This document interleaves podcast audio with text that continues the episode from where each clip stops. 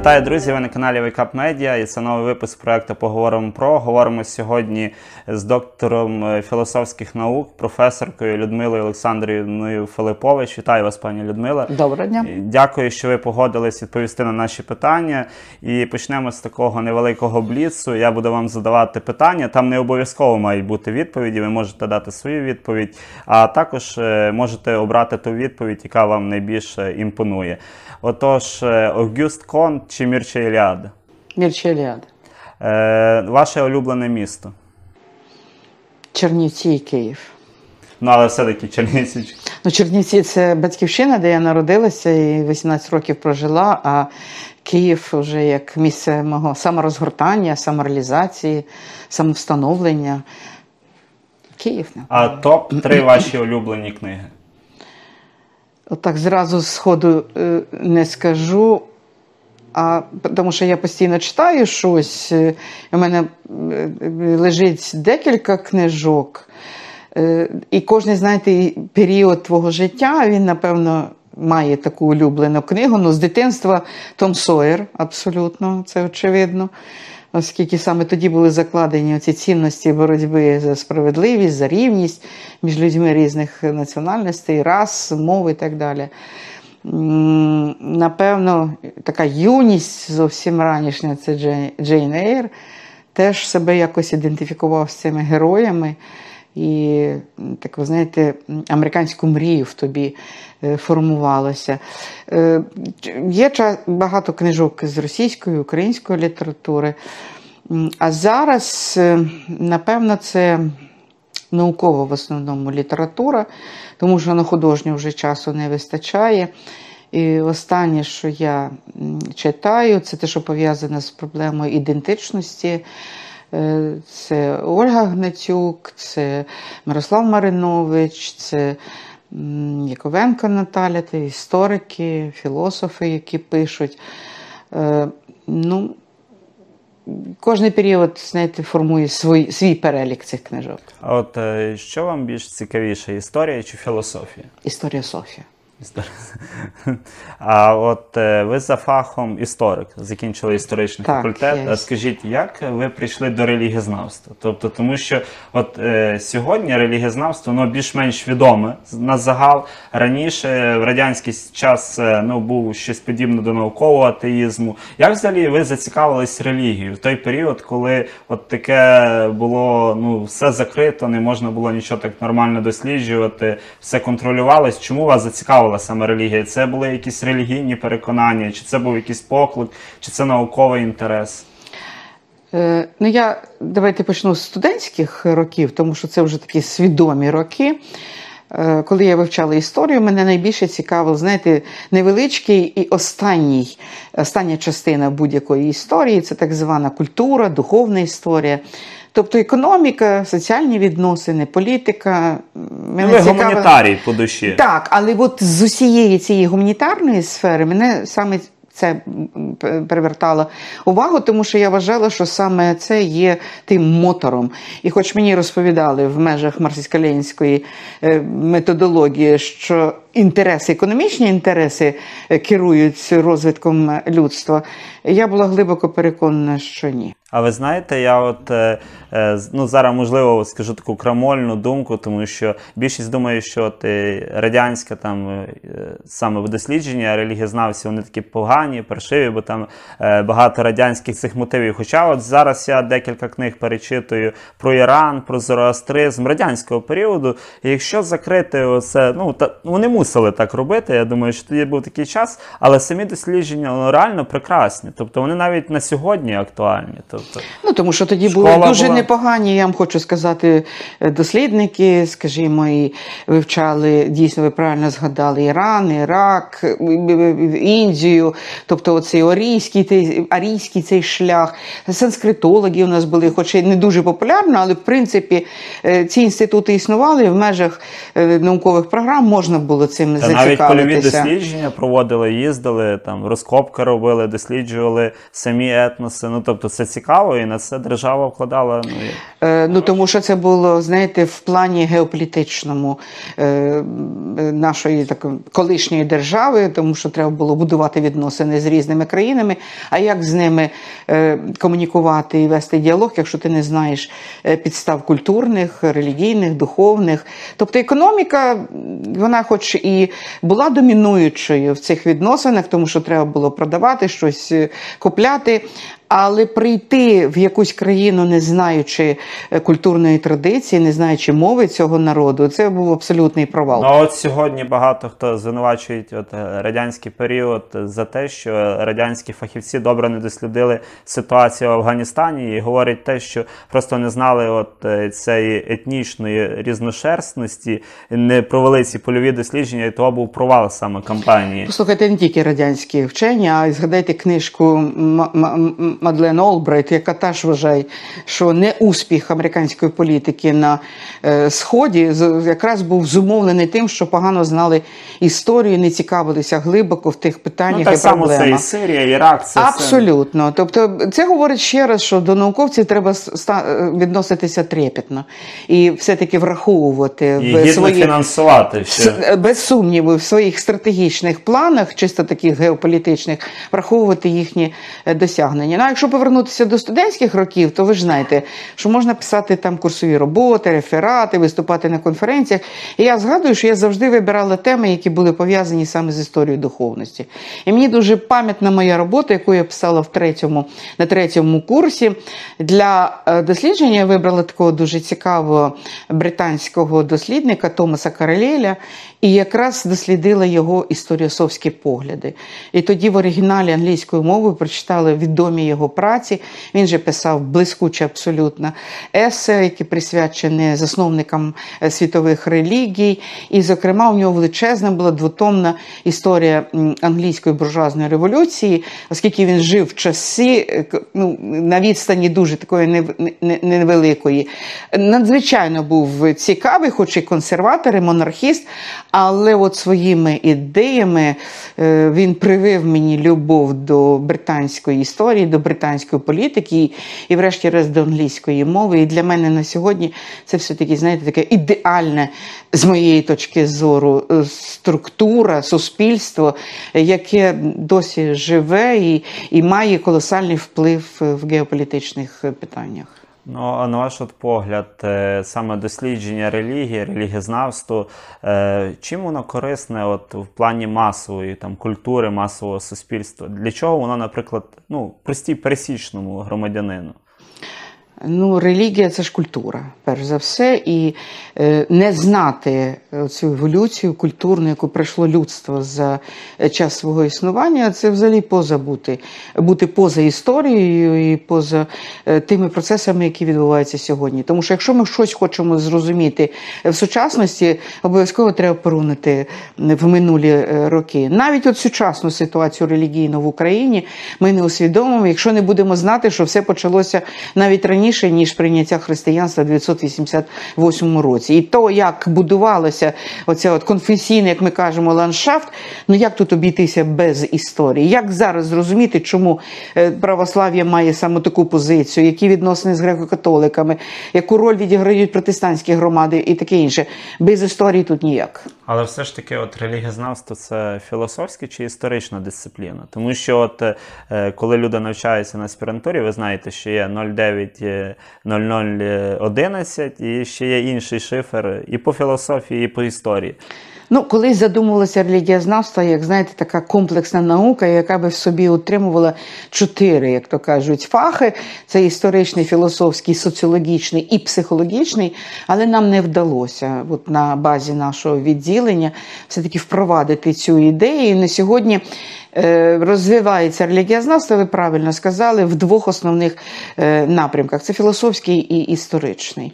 Ну і навіть бачите, у нас колись рада існувала тут в інституті. Ми надавали е, вчене звання кандидата і філософських, і історичних, і соціологічних наук за спеціальністю 09 на 011. Зараз за нами залишили лише тільки філософський е, фах, хоч мені здається, що релігієзнавство це, знаєте, така цілісне уявлення про релігію. Просто ми підходимо до релігії з різних, як то кажуть, позицій.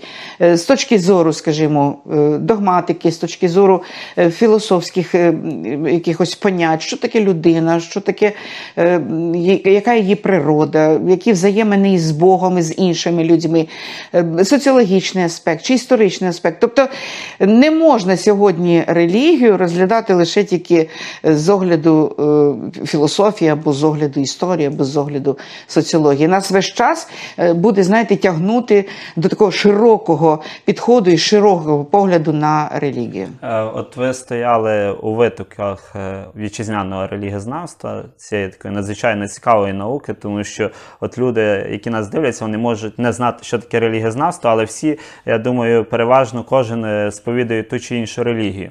Е, От е, розпався Радянський Союз, е, ну не можна не оминути нашого північного сусіда, Росію, Білорусі. От ну, паралельно розвивалось релігієзнавство. Чим от релігієзнавство як наука відрізняється від інших релігієзнавств там пострадянського простору? Ваша заувага абсолютно має право на існування. Я теж часто задумуюся.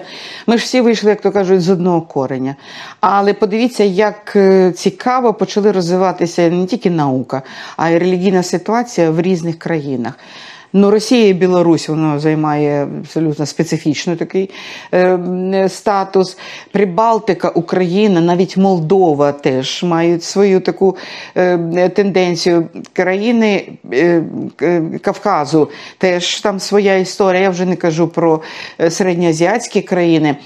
Е, Ми над цим думаємо, і коли ми зустрічаємося з нашими колегами з цих всіх регіонів, то хоч не хочеш, приходить просто-напросто е, розуміння того, що Україна таки є таким, знаєте, специфічним острівком, де вдалося сформувати абсолютно е, інакше ставлення до релігії, ніж в тих е, країнах. Україна вирізняється своєю полірелігійністю, поліетнічністю, тобто плюральність, релігійна плюральність, культурна плюральність, вона є в природі е, українця. І е, я буквально сьогодні задумувалася, ніколи не була Україна монорелігійною. Навіть в момент, коли прийшло сюди християнство, воно ж прийшло не в єдиній формі, а воно було представлено різними традиціями. І почитайте повість временних літ, ми бачимо дуже яскраві позиції, дуже різні позиції тих, хто писали ті чи інші, або виправляли потім ті чи інші сторінки е, нашого літописання. Ну а далі Україна стала такою, знаєте, межовою країною, е, де зустрічалися. А на якомусь етапі навіть зіткалися різноманітні традиції: Е, східно-християнські, західно-християнські, північно-християнські. Тобто Україна це своєрідний, знаєте, такий ніби котел, да, як в Сполучених Штатах Америки, де зустрілися різні традиції. Але що характерно, так само, до речі, як і в Сполучених Штатах, не відбулося оцього, знаєте, ем, перетравлювання або е, такого спільного варіння. Не вийшов єдиний продукт. Кожний залишився в своїй, як то кажуть, ниші, але те, що відбувалися взаємопливи, і дуже цікаві взаємопливи, це ще нам предстоїть дослідити. Тобто ну, той на, на, у нас зараз ще немає цієї такої civil religion, як громадянської Ні, вона тільки формується. І не тільки civil religion може визначати оцей, знаєте, продукт спільного взаємовпливу. Я от часто задумувалася, чому саме хасиди з'явилися у нас в Україні. Ну а тому, що м, тут була створена така атмосфера, коли вільно могли там існувати ті ж самі православні. Ну, ми- досить толерантний католи- народ. Абсолютно. От я зараз читаю книжку якраз е, Старченка, яка описує про українські світи, період Великого князівства Литовського і Речі Посполитої. Дивовижні абсолютно процеси тоді відбувалися. Ми мало про них знаємо, але такі паралелі там, е, е, знаєте, з'являються з тим, що ми сьогодні переживаємо. І я думаю, що. Знали би ми краще цю історію, да? то я думаю, і до сьогодення ми би ставили це трохи, інакше. Одним словом, мене зовсім недавно запитали на одній міжнародній конференції, яка релігія для українців є е, рідною, native religion.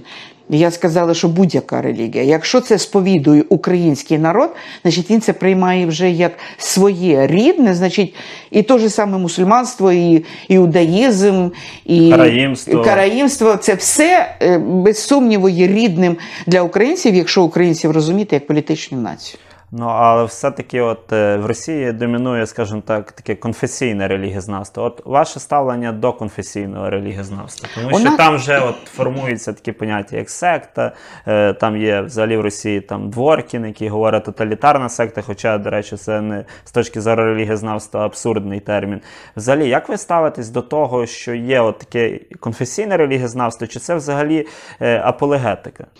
Я до цього ставлюся нормально. Я думаю, що саме Україна не дається, тому що у нас існує і академічне релігієзнавство, і вузівське, і конфесійне, і богословське, і практичне. Ну, одним словом, я думаю, що Україна є тією територією, де може виникнути будь-яка ідея, і вона не буде закльована, не буде обпльована, а все має право е, на існування. Чому би, наприклад, не спілкуватися, що ми, до речі, дуже активно робимо із е, нашою православною семінарією чи греко-католицькою академією.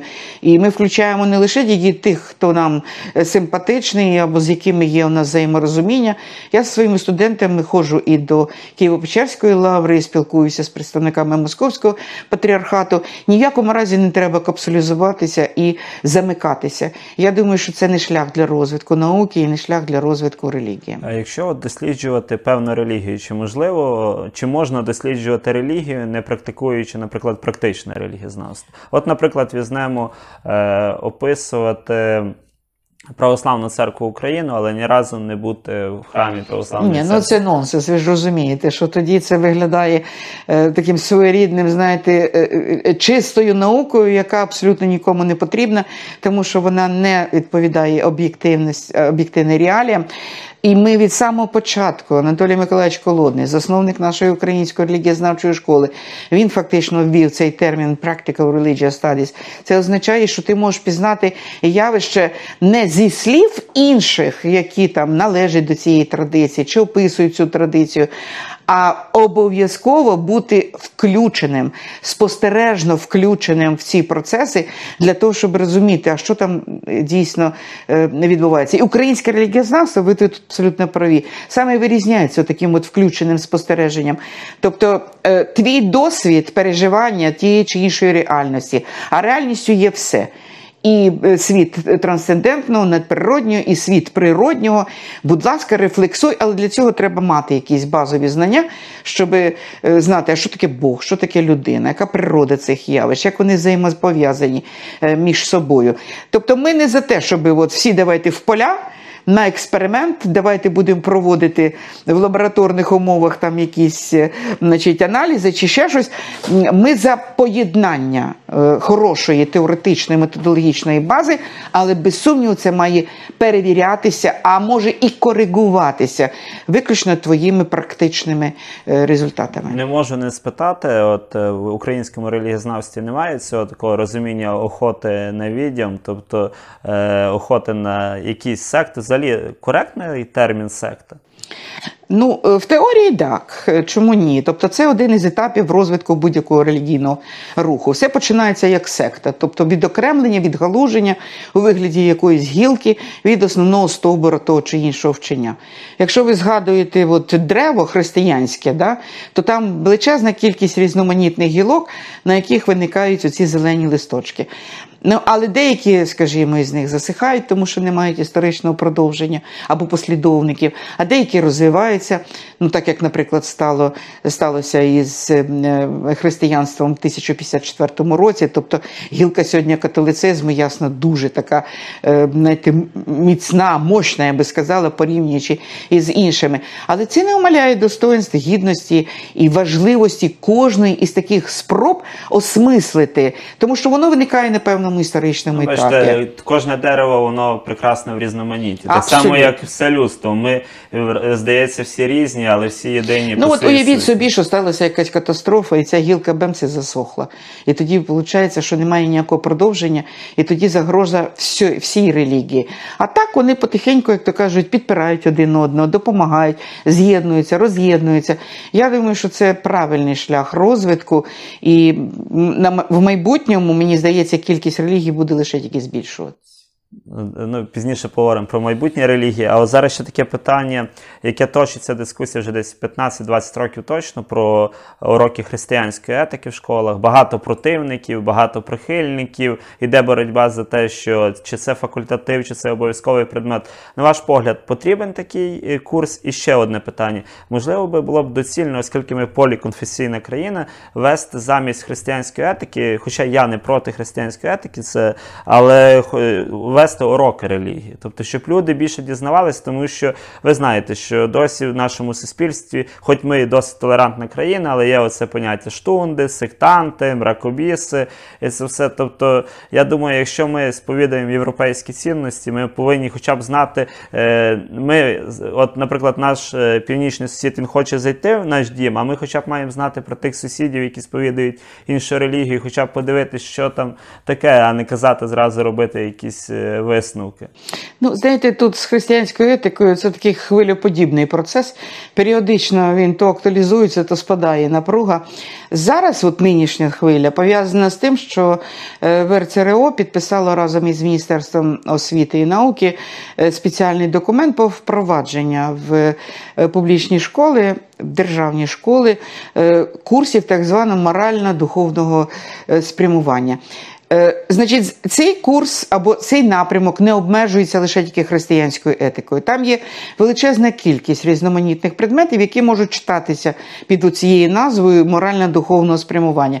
Це просто етика, тобто світська етика, це історія етичних вчень, і тут ми розуміємо, яка палітра може бути представлена.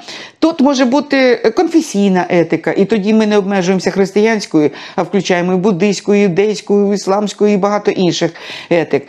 Е, Ну, я особисто не проти такого курсу. Я вважаю, що якщо ти живеш в країні, де 97% зареєстрованих організацій є християнськими, а 70% людей все-таки себе ідентифікують із християнством, ти маєш знати свою традицію. Питання в іншому, які умови викладання таких дисциплін, і е, серед тих умов, перш за все, це професійність, тобто це має викладатися людиною, е, вчителем тобто спеціальні методики мають бути, тому що я можу багато що знати, сповідувати, практикувати ту чи іншу релігію, а передати це дитині я не вмію. У мене немає спеціальних навичок. І другий момент е, дуже важливий це має бути добровільно. Тобто ні в якому разі не можна нав'язувати цей предмет, тобто це факультативно за згодою батьків. Я наполягаю на цьому. Тобто, якщо е, хочуть батьки, щоб їхня дитина мала якісь первісні знання про те, що таке добро, що таке зло з точки зору християнства, вони мають право на це, тому що вони є громадянами, вони є платниками податків. А у нас державні школи утримуються саме за ці е, кошти. Чому держава не не відгукується? Чому вона не йде за учнем, а йде за якимось стандартами, е, можливо, навіть мертвими стандартами, які не спрацьовують? І в кінцевому рахунку я би хотіла сказати, ви правильно зазначили, що ми маємо е, викладати не віру, а знання про віру. От на цьому наполягаю. Якщо це буде знання про християнську етику, можливо, не сама е, християнська етика, про ісламську етику, про буддийську, тобто показати, що людство, в принципі, е, в своїй історії керувалося одними і тими ж принципами, моральними принципами. Вони ж є спільними для всіх релігій. Це любов до ближнього, це оце золоте правило, яке присутнє в будь-якій традиції, що не роби іншому того, чого не хочеш, щоб робили. Да, жодна релігія не каже, вбиває, жодна релігія не каже, кради всі каже, що будь милосердним, гарним, милостивим і допомагай ближньому. А от ви сказали за Всеукраїнську раду релігійних е, Всеукраїнську раду церков. От е, у нас часу заснування, здається, не разу не розширювалися. Чому от не беруть інші релігійні організації? Тому що я знаю, що е, при при відділенні релігієзнавства досить гарно відносяться до Всеукраїнської ради релігійних організацій, які теж, до речі, не не малочисельні. Тобто це великі. Це здається церква Ісуса Христа святих останніх днів. Це і е, мусульмани. Альраєт і інші. Чому так? Ну, по-перше, з моменту заснування ВРЦРО, РЦРО, це 1996 рік, е, межі цієї організації трохи розсунулися. Туди були прийняті деякі церкви харизматичного напрямку. Але дійсно ви праві, що якось так скажімо, двері цієї організації закриті через те, що там існує принцип консенсусу. Тобто, якщо хоч один якийсь член цієї ради проти е, певного е, рішення, тоді рішення не приймається. І я думаю, що там проблема в тому, що, наприклад, той ж самий іудаїзм чи мусульманство представлено лише тільки однією е, організацією. Ну а хто захоче конкуренції? Той же самий шейх Ахмед Тамім чи е, Равен Яков Блайх.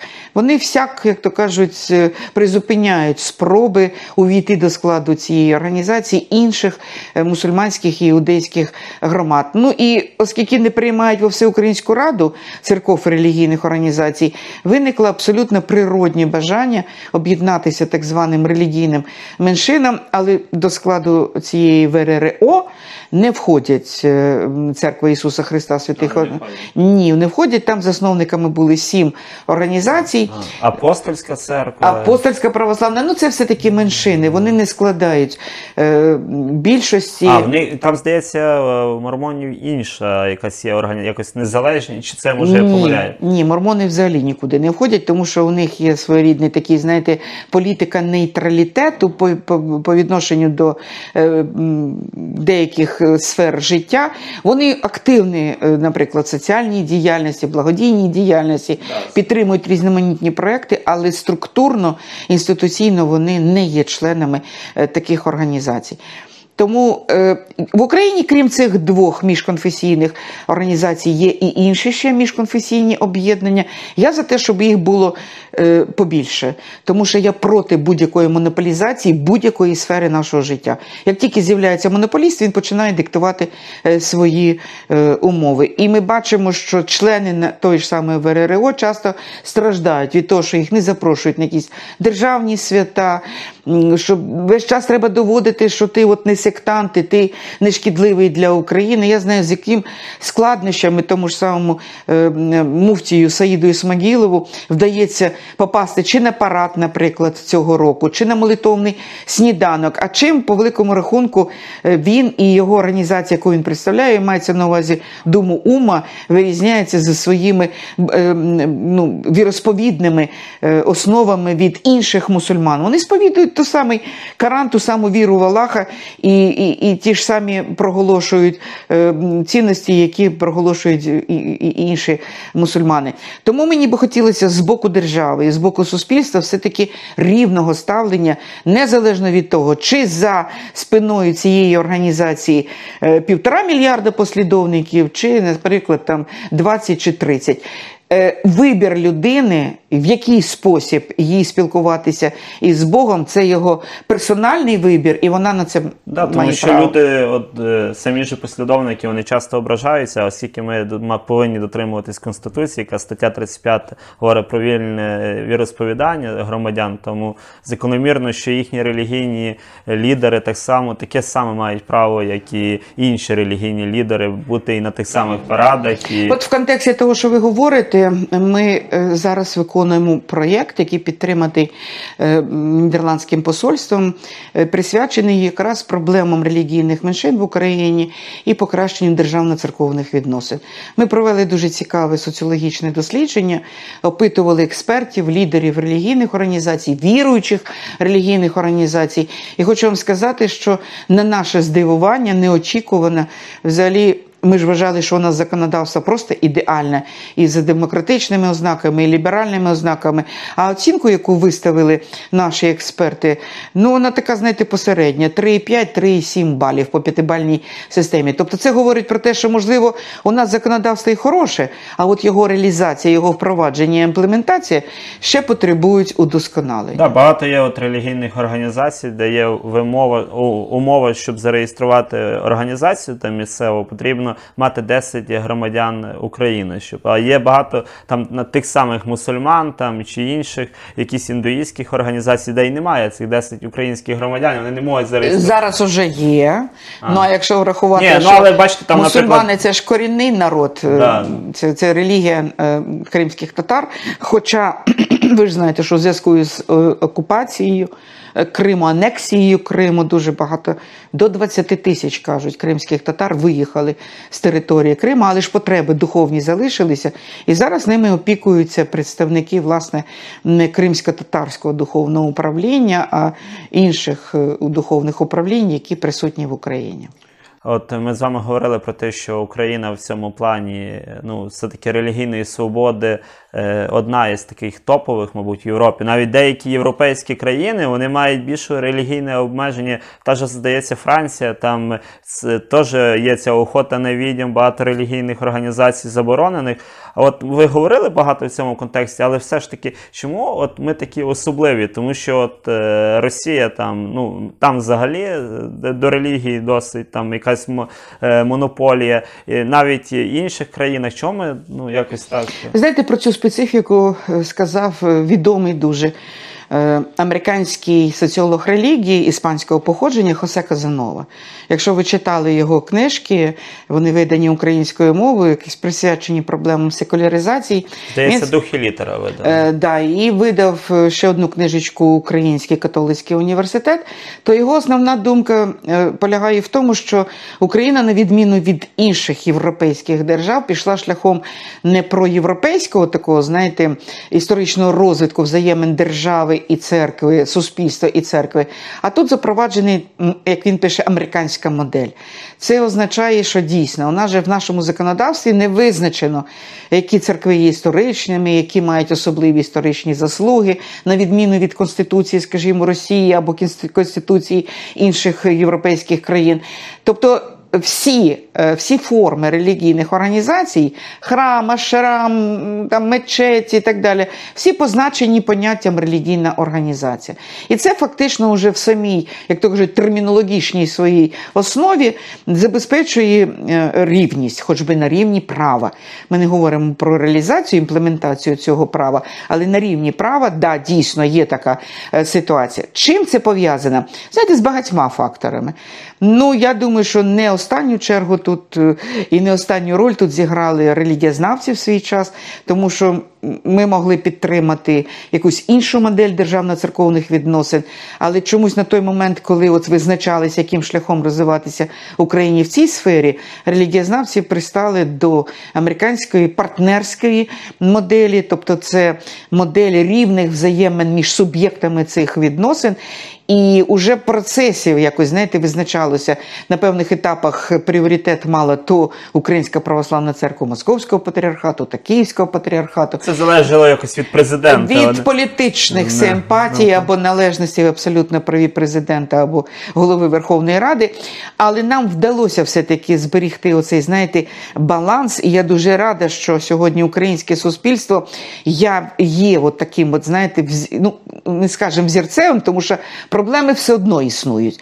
І ми їх знаємо, і ми в межах цього нашого проекту обов'язково їх віднайдемо і постараємося пригасити, пояснити е, з тим, щоб кожна людина у нас в Україні почувалася безпечно. Але те, що сьогодні віруючим в Україні бути не страшно. Да. Давайте правду скажемо. Не, це- Сьогодні ніхто не ховається, ніхто не е, Нікому не палять храми, Ні, нікому мечеті. ні. Тобто е, ну, люди собі спокійно сповідують. Тобто сьогодні можна заявити, тобто оця маніфестація своєї віри, вона є публічна, і ніхто навіть свідки його, давайте правду скажемо, вони ж теж не ховаються. Вони підходять, спитаються, чи ви знаєте Біблію. Ну, от вони вже не стукають, скажімо, в двері, але стоять зі своїми плакатами і, ну, будь і ласка. тому нічого поганого не роблять, собі стоять. Ні, І не роблять. Більше того, вони не крадуть, не брешуть і не е, Це, це знаєте, набагато краще, ніж красти і обманювати. А все ж таки, от е, зараз багато точиться дискусій про те, що зараз технології, світ прогресує, освоює космос, можливо, е, скоро освоїмо навіть Марс, ще там е, наслідимо. А от і говорять про те, що релігія за 100-200 років зникне. Як ви думаєте, зникне чи буде далі процвітати? ну, знаєте, такі прогнози весь час здавалися. Так, да, на початку ХХ століття взагалі говорили, що Да. католицизм зникне. Така сама от, так звана теорія секуляризації говорила про те, що в 80-х роках вже не буде у нас ніякої релігії. Виключно ми будемо жити якимись раціональними уявленнями про світ. Буде якась можливо теорія чи філософія, яка об'єднає людей. Але бачите, ці прогнози не справдилися, і е, батько цієї теорії Пітер Бергер навіть публічно покаявся і сказав, що я не врахував деяких факторів, і е, релігію не чекає кінець, і Бог ніколи не помре, і він буде жити вічно, тому що потреба людини у е, духовному житті, у духовному досконаленні, у зв'язку із. Е, іншими е, сферами, іншими світами завжди буде присутня. Тому що людина це ж не тільки знаєте, якась біосоціальна істота, яка покликана е, їсти, відтворювати своє потомство. е, Ну, навіть соціально бути просто активним. Завжди є потяг до все-таки духовних сфер, до культури, до необхідності саме розвитку. І людина, давайте правду скажемо.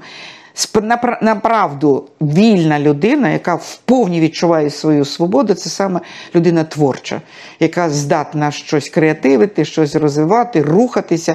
І це, як правило, сфера все-таки духовного виробництва, яка пов'язана от з, з мистецтвом, з наукою, е, з письменством, з поезією, з мас-медіа, з вашими проектами, які ви активно впроваджуєте. Е, Те, що немає багато послідовників, то завжди, давайте скажемо, це сталий відсоток тих людей, які цікавляться е, цими питаннями. Але нам же статистика говорить, що е, кількість віруючих людей. Е, Все-таки зростає, але це пов'язано із загальними демографічними показниками. От я порівнюю, наприклад, дані про кількість християн на початку ХХ століття чи на початку ХХІ століття. Ну, майже в два рази виросла кількість християн. Я вже не кажу про мусульман чи, скажімо, про інші релігії. Чи індусів. І, да, да, тому що вони просто розмножуються, да, вони плодяться, так як заповідав Господь. І ясно, що це гарантує е, збільшення кількості віруючих. Хоча останнім часом соціологи релігії б'ють на сполох, тому що вони роблять такі, знаєте, заміри, такі глибинні вивчення, і приходять до висновку, що, наприклад, молодь сучасна європейська молодь на 20-25% е, є вже ну, невіруюча. Не хочу сказати атеїстична, тому що бути атеїстом це теж певна система поглядів. І не всі собі можуть дозволити вільно розмірковувати і аргументовано доводити, що Бога там не існує, і все залежить від мене. Е, На це треба без сумніву, от на такі алярмійські характеристики треба звернути увагу церквам. Хоча знов таки.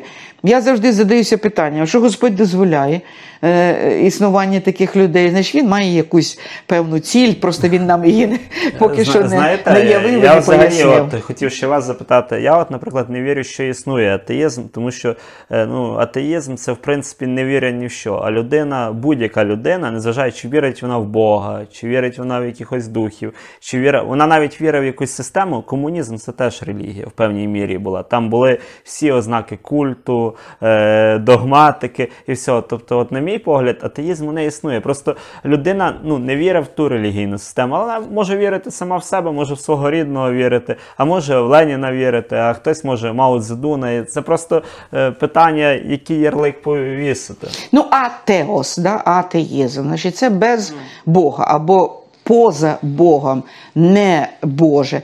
Ну, ясно, що атеїсти теж мали свою систему цінностей і жили у відповідності е, з цієї, а я думаю, і зараз. Головне, щоб була система цінностей. То вже інша ситуація, в якій формі вона подається. Ясно, що той же самий е, християнство або мусульманство, або індуїзм, іудаїзм випрацьовували сталі форми е, цих цінностей і знають, як їх ем, відроджувати, як їх впроваджувати, як їх відновлювати. Тобто, ви ж розумієте, що все, що напрацьовано релігією протягом її історії, це є досвід тисячі поколінь. І е, знаєте, бути, ну, від, від, відрікатися від цього досвіду, не поважати, не звертати на це увагу, це фактично бути, знаєте, як перекати поле. Нам всім хочеться мати якесь коріння, і кожен зараз собі прагне віднайти це коріння. Хтось шукає, наприклад, в своїх предках, да, там, досліджує до 10-го чи до 7 коліна, звідки він родом. Хтось себе ідентифікує, наприклад, з певною е, мовою, хтось із певною релігією.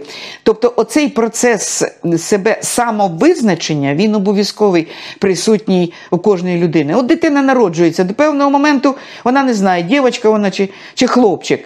Приходиться, значить, е, ем, гендерне усвідомлення, пізніше е, вікове, родинне, е, по соціальному статусу, по майновому статусу. Тобто це постійні процеси, коли людина відповідає собі на питання: хто я?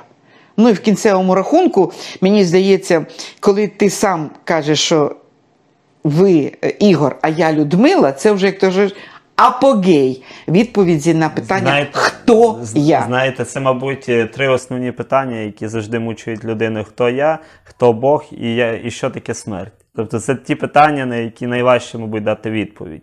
Тому що ну, завжди. Ну, от релігієзнавство допомагає е, відповідати на ці запитання, тому що е, в складі його ну, основних ідей є онтологічні, метафізичні, гносеологічні проблеми, е, сенсожиттєві. Тобто я не знаю, яка інша наука, ну хіба що філософія, можливо, конкурує з Ну, бачите, філософія це взагалі невідомо, чи це наука, чи це. Ні, я думаю, що це все-таки наука. Те- Просто вона має назву таку, яка нас, знаєте, трошки на мені всі зводить, що це любов до мудрості. Але те, що розроблені системи філософські із давен давен, не дарма ми історію філософії вивчаємо з вами з яких часів? З дворіччя і межріччя, да. Тобто з Єгипту і давньої Греції і Риму. Власне, філософія і вийшла в певній мірі з релігії, з цього міфологічної рамки. Абсолютно. Ну я думаю, що зараз вони просто-напросто існують в паралелі, а десь вони перетинаються. І я думаю, що не треба знаєте, розводити е, ці речі по різні сторони історичного розвитку.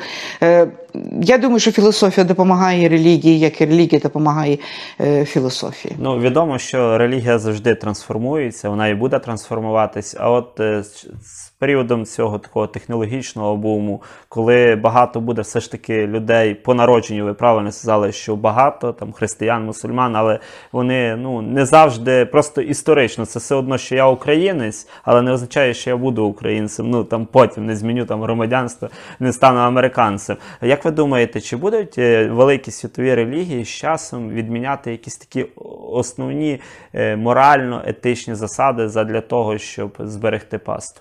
Ні, думаю, що про відміну морально-етичних засад Ну, якихось не навіть йдеться. основних догматики. Не знаю, вона може бути по-інакшому інтерпретована, і ми бачимо, як це відбувається в певних релігіях. Можуть скоріше, можливо, піддадуться змінам і трансформаціям якісь культові приписи, да, е, які ну, неможливо буде виконати в певних умовах, так як, наприклад, сталося в зв'язку з коронавірусом. Тобто ми знаємо, що для багатьох от сам ем, факт причастя чи участі в літургії, ясно, що був обмежений доступ. Ну і в кінцевому рахунку все одно прийшли до висновку, що причастя не можна замінити на інший якийсь спосіб е, вживання значить, сакраментального е, тіла і крові. Е, я думаю, що в принципі релігії будуть спрощуватися в своїй культовій частині, і все буде зводитися до того, до чого закликав нас, нас Ісус Христос. Полюбіть себе і полюбіть Бога, і полюбіть ближнього. Ну це ж така проста формула, да? любов в трьох його, так кажуть, вимірах. Але досягти цієї любові дуже важко, тому що ми навіть себе не любимо. Я вже не кажу про любов до Бога чи ближнього. Ми от е, з вами багато говорили про такі теж цікаві теми, і от тема комунізму її просто неможливо оминути, тому що е, багато прихильників, багато противників. Є взагалі такі противники, які там проклинаються весь комунізм. Як ви гадаєте, це хороша штука комунізм, і чи можливе якесь об'єднання в одну релігію, як там заповідають деякі релігії. Ну, я особисто думаю, що ну, це в принципі неможливо і не потрібно. Тобто, ну, тому що це різноманіття, ну, тому що релігієзнавці можуть е, без роботи, е, а багато релігій цікавіше досліджувати, чим досліджувати одну релігію. Ну, це я вже так жартую, але загалом, я думаю, питання. Ну, саме поняття екумінізму, воно ж виникло не в момент е, е, е, народження Ісуса Христа, чи, скажімо, початку його проповіді, це вже більш пізніший феномен. І він означає спільну, напевно, простір ойкумена, да, екумінізм. Е, Спільний простір для християн.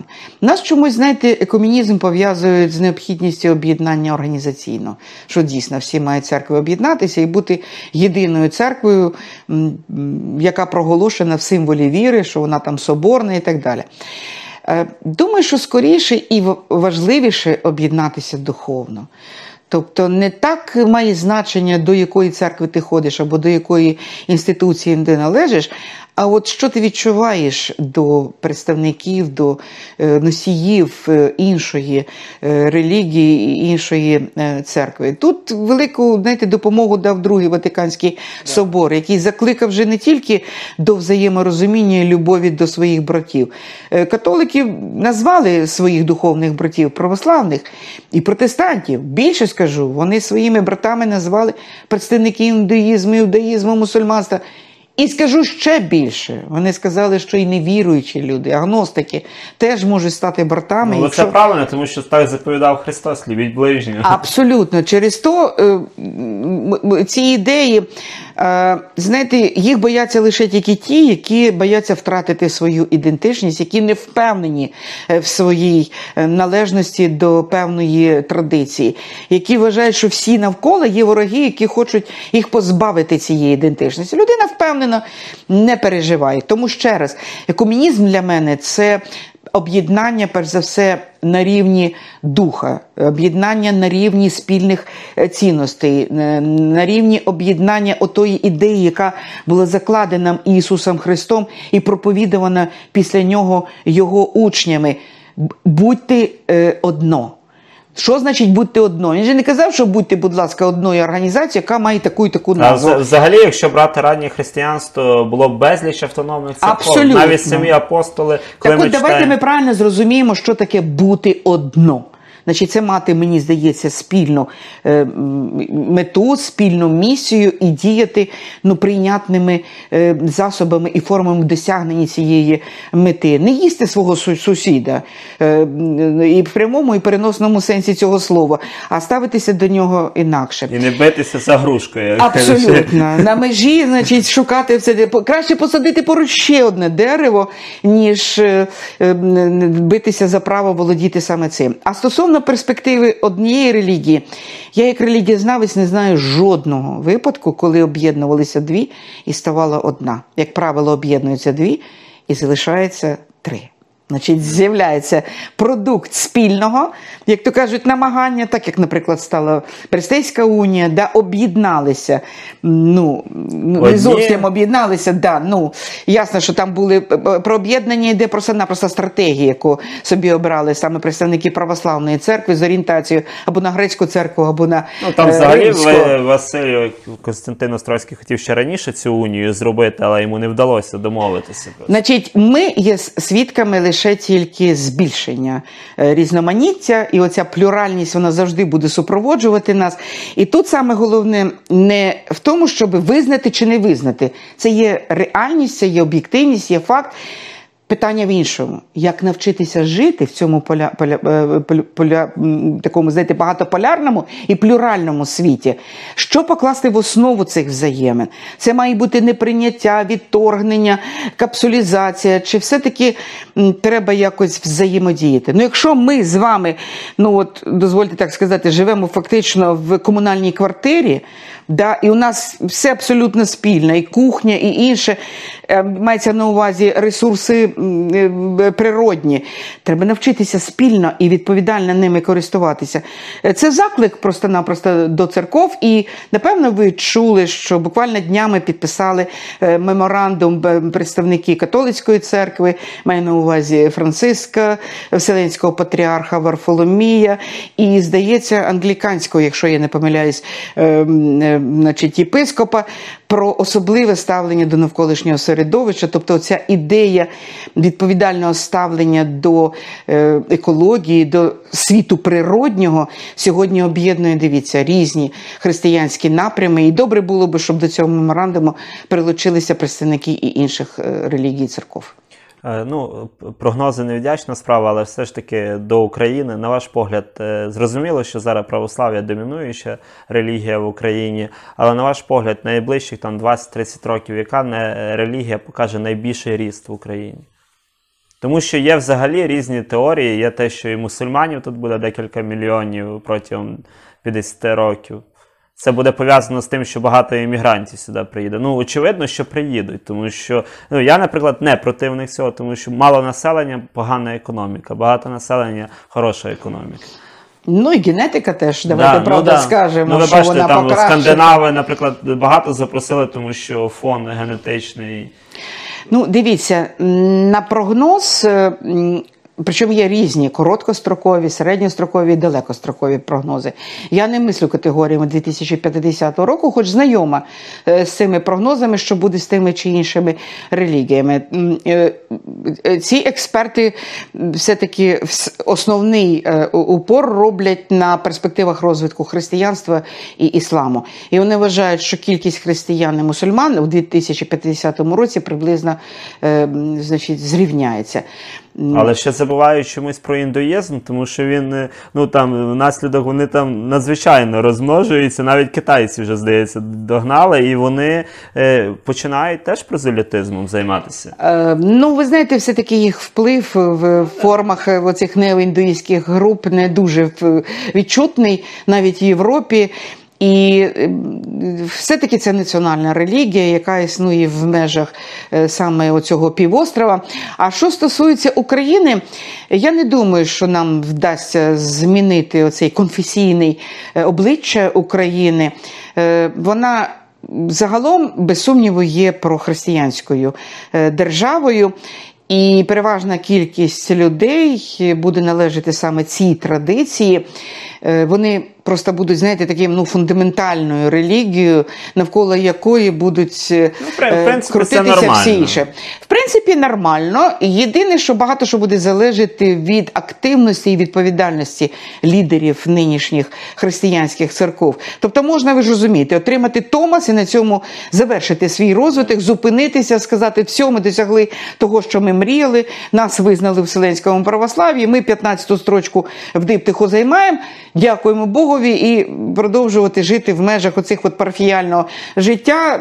Ну, от, наприклад, ми зустрічалися із пастором е, Андрієм Тищенко. Е, Його Це нове покоління, Нове здається. покоління. Я вам скажу, 25 тисяч послідовників. Е, Це все-таки серйозна е, кількість людей. Причому це ж буквально за останні десь 15 років. Якщо би так рухалися інші церкви, то ми би сказали, що Україна би зберігла свій оцей домінантний християнський е, ну, напрямок розвитку, але і іншим релігіям. Але чи потрібно, от, е, ну, от ви погоджуєтеся все-таки, що Томос це історична е, подія для України. Ну, це зрозуміло, що це великий аванс, тому що, по-перше, ми ще патріархату не отримали, а це ну, для людей, які не дуже розуміються в православі, це важлива річ. Ну, насправді, не, не, не, не зараз, але з часом його можна отримувати. Як ви думаєте, чи потрібно якось е, в плані законодавства підтвердити, те, що нам потрібна якась національна церква? Ні, я От проти. як, наприклад, наприклад, як в Швеції там. Ні, я проти цього, тому що на статус національної церкви у нас можуть претендувати дуже різні е, релігії і створювати зайвий, як то кажуть, конкурентний простір абсолютно не потрібно. А я пам'ятаю, коли знаєте, сюди зайшли американці, от ми обговорювали моделі державно-церковних відносин.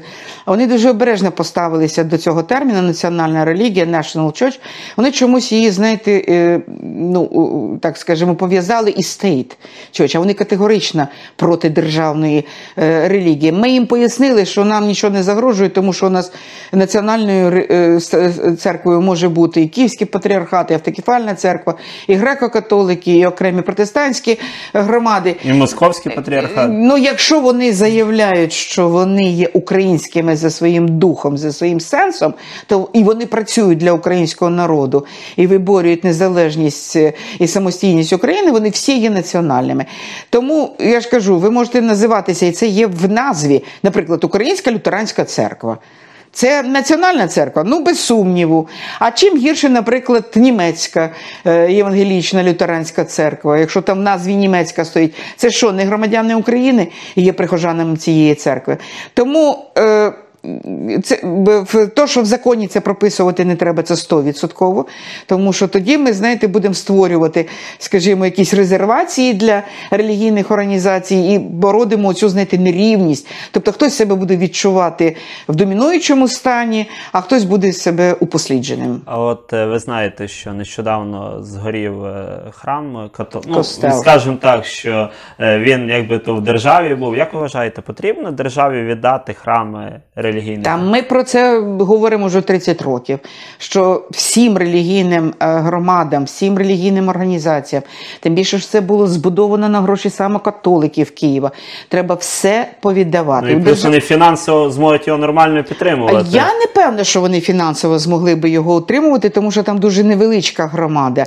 Питання не про це йдеться. От так сама ситуація, скажімо, складна в Одесі, де є, крім їхнього костела, ще є приміщення, де просто-напросто живуть люди, і неможливо звільнити, бо їх треба десь розселити. Або, наприклад, згадайте ще радянські часи, коли церкви використовували або як спортзали, або, скажімо, склади, або в кращому випадку бібліотеки. А Олександрівський собор отут. От. Довгий час це був дом атеїзму, де, вибачте, із е, сакральної споруди і перетворили, ну ви ж розумієте, що там всякі підсобні приміщення і так далі. Перетворили на Бог зна що. Я за те, щоби передати. І у нас є спеціальний закон реституційний, який передає. Просто треба виводити із, напевно, статусу національної пам'ятки, можливо, я не знаю просто про цей механізм, і думати, як все віддати тому, кому це належить. Тут будуть проблеми, тому що часто, часто скажімо, от десь була лютеранська громада, да, вже там німці не проживають. Питання, кому віддати кірху, яка завалюється? Чи є спадкоємці, чи можуть, наприклад, набути цю спадкоємність е, ті ж самі е, баптисти чи да, п'ятидесятники? Віддали баптистам. Ну от е, треба це все попрацьовувати. Але е, знаєте, зараз у держави, оскільки вона бідна, немає такої можливості. Е, той же самий архів перевести із якогось приміщення е, церковного, як, наприклад, Чернівці. Да? Е, Там теж є католицький храм, і там знаходиться обласний архів. Ну, побудуйте нове приміщення, і тоді ясно, що це приміщення можна буде повернути релігійній громаді. Людмила Олександрівна, і на сам кінець ваші побажання нашим глядачам. Е, Знаєте, воно е, сфокусовано в тому е, гаслі, який запропонував свій час митрополит Іван Огієнко. Він завжди для себе і для тих, хто поруч з ним виставляв дві величезних мети: це Бог і Україна. Значить, я думаю, що кожен може на себе, як то кажуть. Це ну, приміряти, можна змінити послідовність навіть спочатку Україна, а потім Бог. Але я думаю, що саме в такій послідовності воно має значення. Це означає, що ми маємо пізнавати і то, і інше, тобто добре знати природу Бога, розуміти місію, яку він має по відношенню до світу, розуміти своє місце, визначати це своє місце, свідомо ставитися до своєї місії. Ми абсолютно не випадкові істоти в цьому світі. У кожного є своє призначення, і треба, зрозумівши це призначення, реалізувати його в повній мірі. Ну а щодо України, знаєте, кажуть, що там щось ми не вибираємо. Я думаю, що це просто велике щастя. Ми не усвідомлюємо це щастя, в якій країні ми народилися. Я була в багатьох країнах. Я так порахувала, що біля 40 країн вже об'їздила. Але повірте мені, нічого кращого з України я не бачила. Я дуже е, ціную любов, наприклад, ізраїльтян до своєї держави і підтримую ту ініціативу, яку роблять керівники Української академії лідерства, які спеціально своїх слухачів возять в Ізраїль повчитися, як треба любити свою батьківщину. Тобто, виходить, що євреї навчають, як треба робити. Нас, українців, як треба любити Україну. Е, але не тільки, знаєте, на словах, треба любити її е, на ділі. Хто мозгами, хто руками, хто серцем, хто через волонтерство, через служіння. Одним словом, е, треба бути відповідальним за ті покоління, які перед нами були, тому що багато хто поклав своє життя на те, щоб ми сьогодні з вами сиділи тут в студії, розмовляли. Маю на увазі всі генерації, аж починаючи, можливо, від часів трипільської культури. І відповідно за майбутнє. Ми ж хочемо, щоб наші діти і наші внуки були щасливими, щоб вони мали свою державу, де можна розмовляти своєю мовою, де можна жити за своїми законами, не підпорядковуватися нікому чужи, ніякому чужаку, а навпаки, нав'язувати світу, пропонувати цьому світові ті цінності і ті блага, які ми в результаті такого довгого історичного розвитку набули і своїми зусиллями, і зусиллями своїх предків, і е, очікуваннями своїх е, спадкоємців. Дякую вам за чудову розмову. Дуже вам дякую.